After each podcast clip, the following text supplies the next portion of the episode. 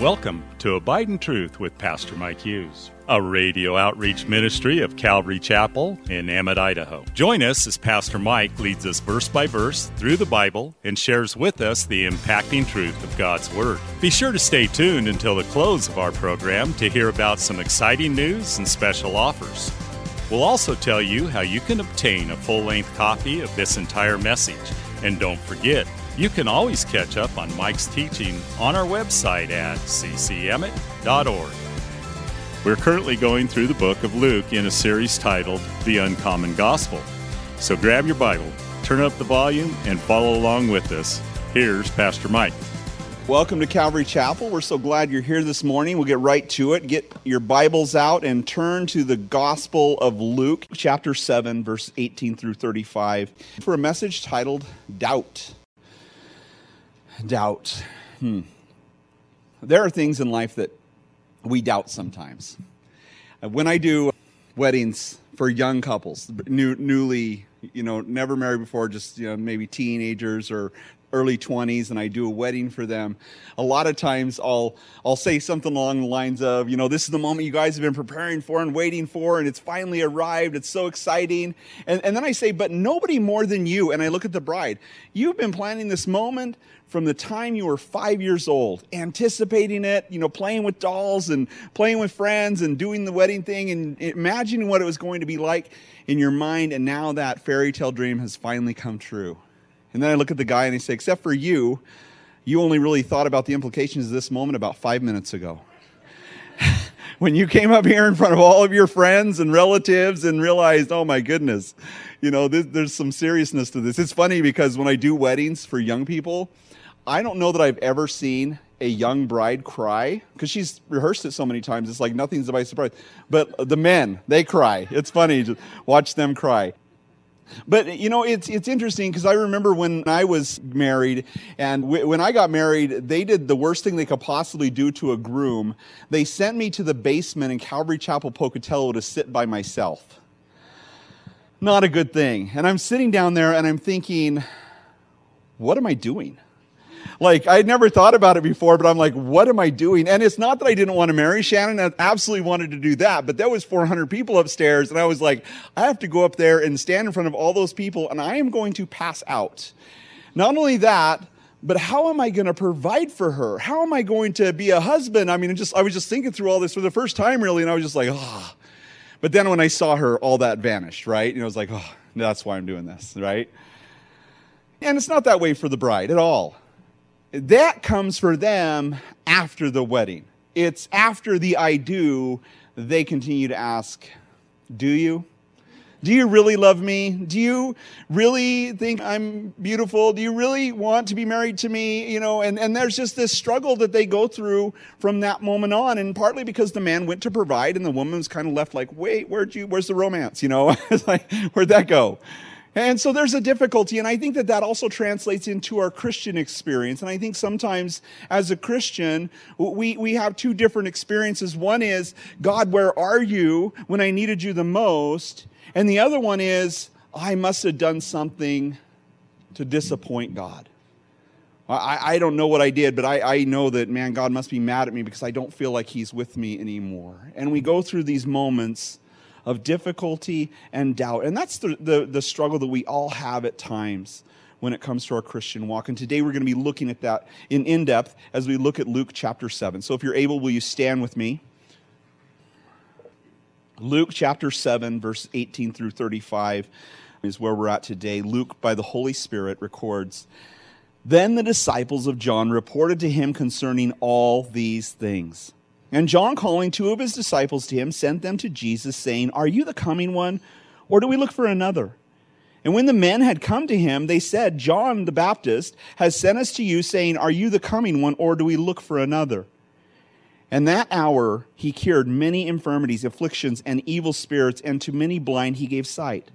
And Jesus answered and said to them, Go and tell John the things that you have seen and heard, that the blind see the lame walk, the lepers are cleansed, the deaf hear, the dead are raised, the poor have the gospel preached to them, and blessed is he who is not offended because of me.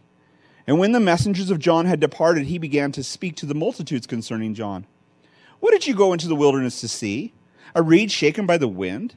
But what did you go out to see? A man clothed in soft garments? Indeed, those who are gorgeously apparelled and live in luxury are in king's courts. But what did you go out to see? A prophet? Yes, I say to you, and more than a prophet. This is he of whom it is written, Behold, I send my messenger before your face, who will prepare your way before you. For I say to you, among those born of women, there is not greater a greater prophet than John the Baptist. But he who is least in the kingdom of God is greater than he. And when all the people heard him, even the tax collectors justified God, having been baptized with the baptism of John. But the Pharisees and lawyers rejected the will of God for themselves, not having been baptized by him. And the Lord said, To what shall I liken the men of this generation? And what are they like? They are like children sitting in the marketplace and calling to one another, saying, We played the flute for you, and you did not dance. We mourned to you, and you did not weep. For, ba- for John the Baptist came neither eating bread nor drinking wine, and you say, He has a demon.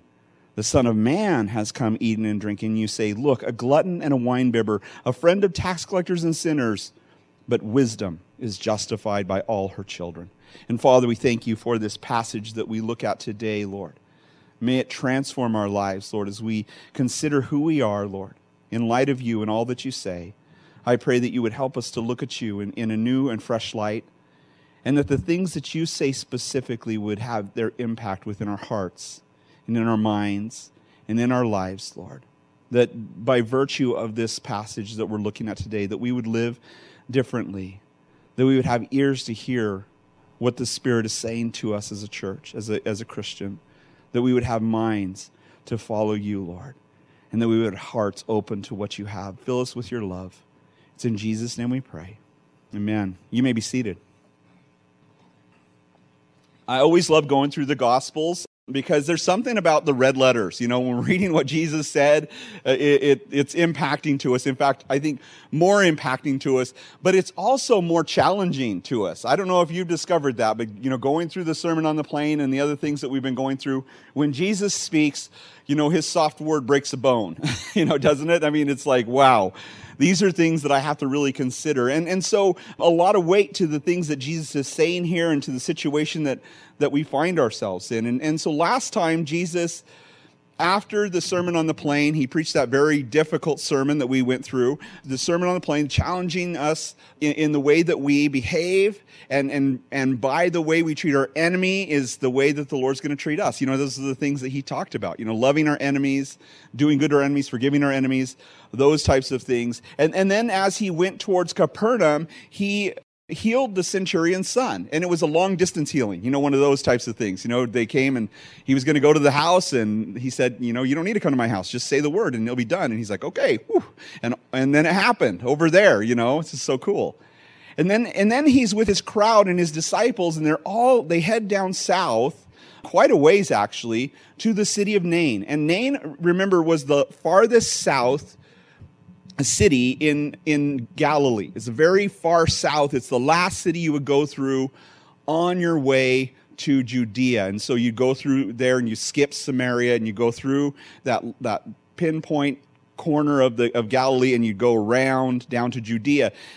And remember when Jesus was heading into the city of Nain, he met another crowd. He had his crowd, a crowd following the Savior, and another crowd following a casket and in the casket was the only son of a widow who was behind the casket mourning. And of course, Jesus, as he did with every funeral that he attended, he ruined the funeral. He talks to the man, young man, arise, and he gets out of, you know, sits up, and everybody's freaked out, and fear falls upon everyone, and he gives the man back to his mother.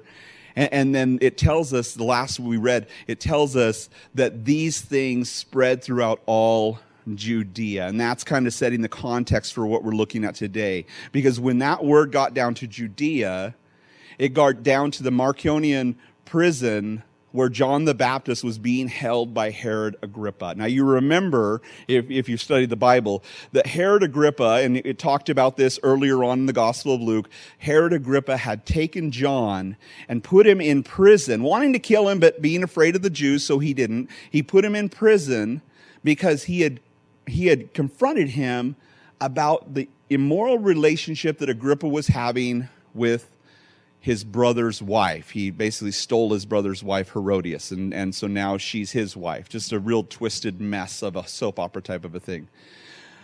What's interesting about this, and, you know, I think probably as growing up, I wondered, I was like, why did John the Baptist care what the the political leaders were doing. Well, the thing was is that Agrippa, excuse me, not Agrippa, Antipas. It was Antipas. I'm, I get those Herods. There's too many, and you get them all confused. Is the other brother. The, it was Antipas. Antipas was a Jew. And, and we don't necessarily think of the Herods as Jews. Of course, King Herod the Great was an Idumean, but he married a Jew woman and he had sons and those sons married jewish women and they had sons and that was you know th- those those boys all were jewish. How do you know you're jewish? Does anybody know what the rule is for knowing you're jewish? Anybody? If your mother was a jew. Thanks again for listening to Abide in Truth with Pastor Mike Hughes.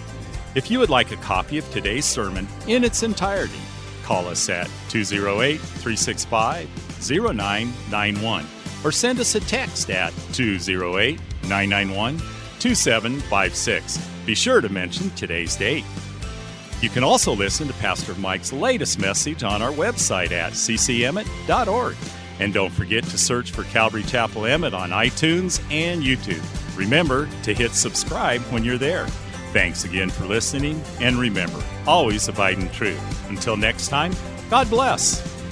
Abide in Truth is a radio outreach ministry of Calvary Chapel in Emmett, Idaho.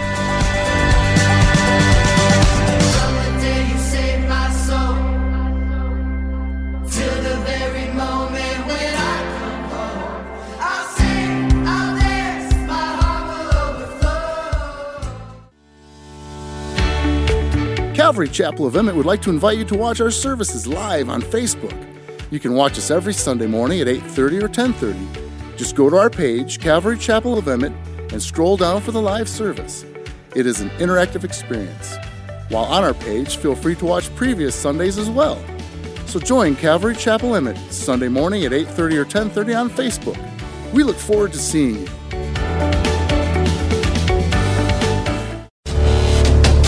Calvary Chapel of Emmett would like to offer you a free gift for joining us today. Right Now Media. Right Now Media has been called the Netflix of Christian Bible studies. With over 30,000 Bible study and discipleship videos, there's even tons of Christian cartoons for the kids. To get your free account to Right Now Media, just visit our website at ccemmett.org forward slash right now. That's ccemmett.org forward slash right now. And God bless.